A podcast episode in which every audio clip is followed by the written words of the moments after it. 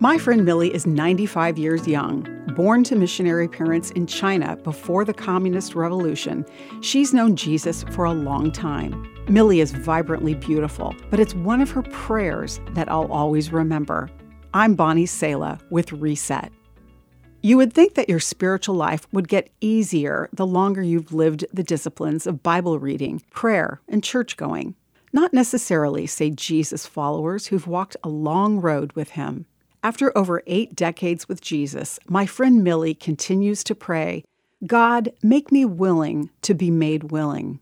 Jesus knew that in and of ourselves, we would always struggle with what we call our flesh, our drive to live for ourselves, not for others or for God. Keep watch and pray so that you will not give in to temptation, Jesus told his followers, for the spirit is willing, but the body is weak. I read about another follower of Jesus who prayed this God make me willing to be made willing prayer, a woman named Corrie ten Boom. In her book, Tramp for the Lord, she recounted surviving the horrors of the Holocaust and of the many times she had to pray this prayer. She told God that He'd simply have to make her willing to forgive the brutally cruel guards of the concentration camp she had been in. Unbelievably, she came face to face with one of the guards after the war.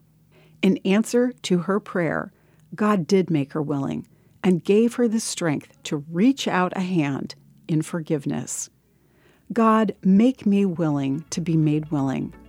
God compassionately answers this beautiful prayer. I'm Bonnie Sala with Reset.